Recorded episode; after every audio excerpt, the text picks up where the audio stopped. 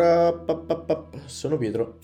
Quello che seguirà nei prossimi minuti e nei prossimi episodi rappresenta un tentativo di ideazione di un podcast molto molto particolare di per sé. La sua stessa particolarità me ne rende difficile la spiegazione, proverò ad essere il più chiaro possibile nei minuti che seguono.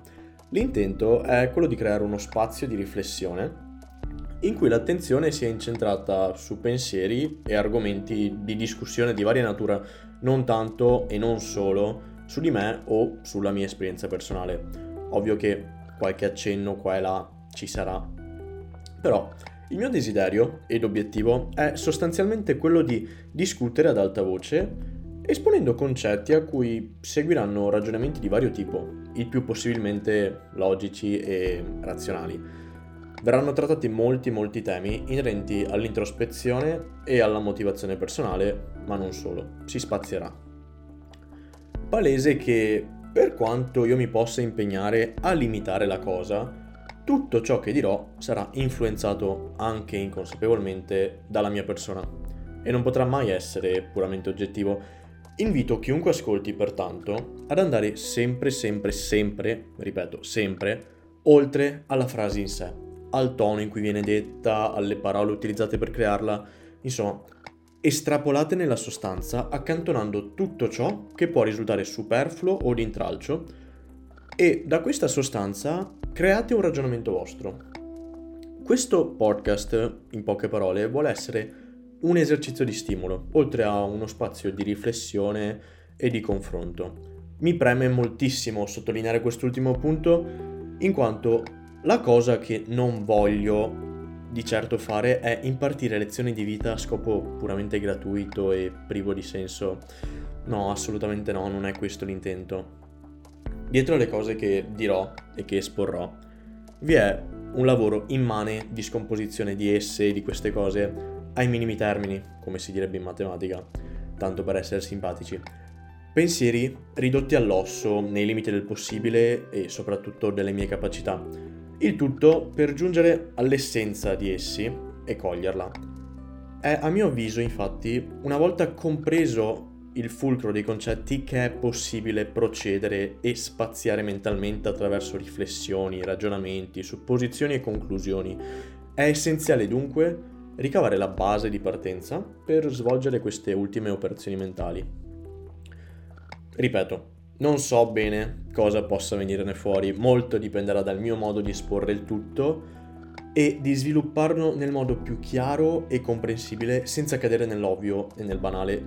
Si tratta in primo luogo di una sfida con me stesso per via di tutto il lavoro di elaborazione e di progettazione che c'è dietro, oltre che dell'esaudirsi di un desiderio che è parte integrante della mia persona, ossia quello di parlare con e alle persone.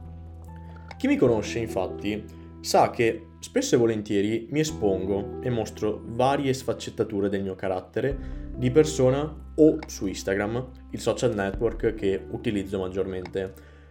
È proprio all'interno di questa ultima realtà che si è sviluppato, per così dire, lo spirito che ha portato alla creazione di tutto ciò, di questo podcast.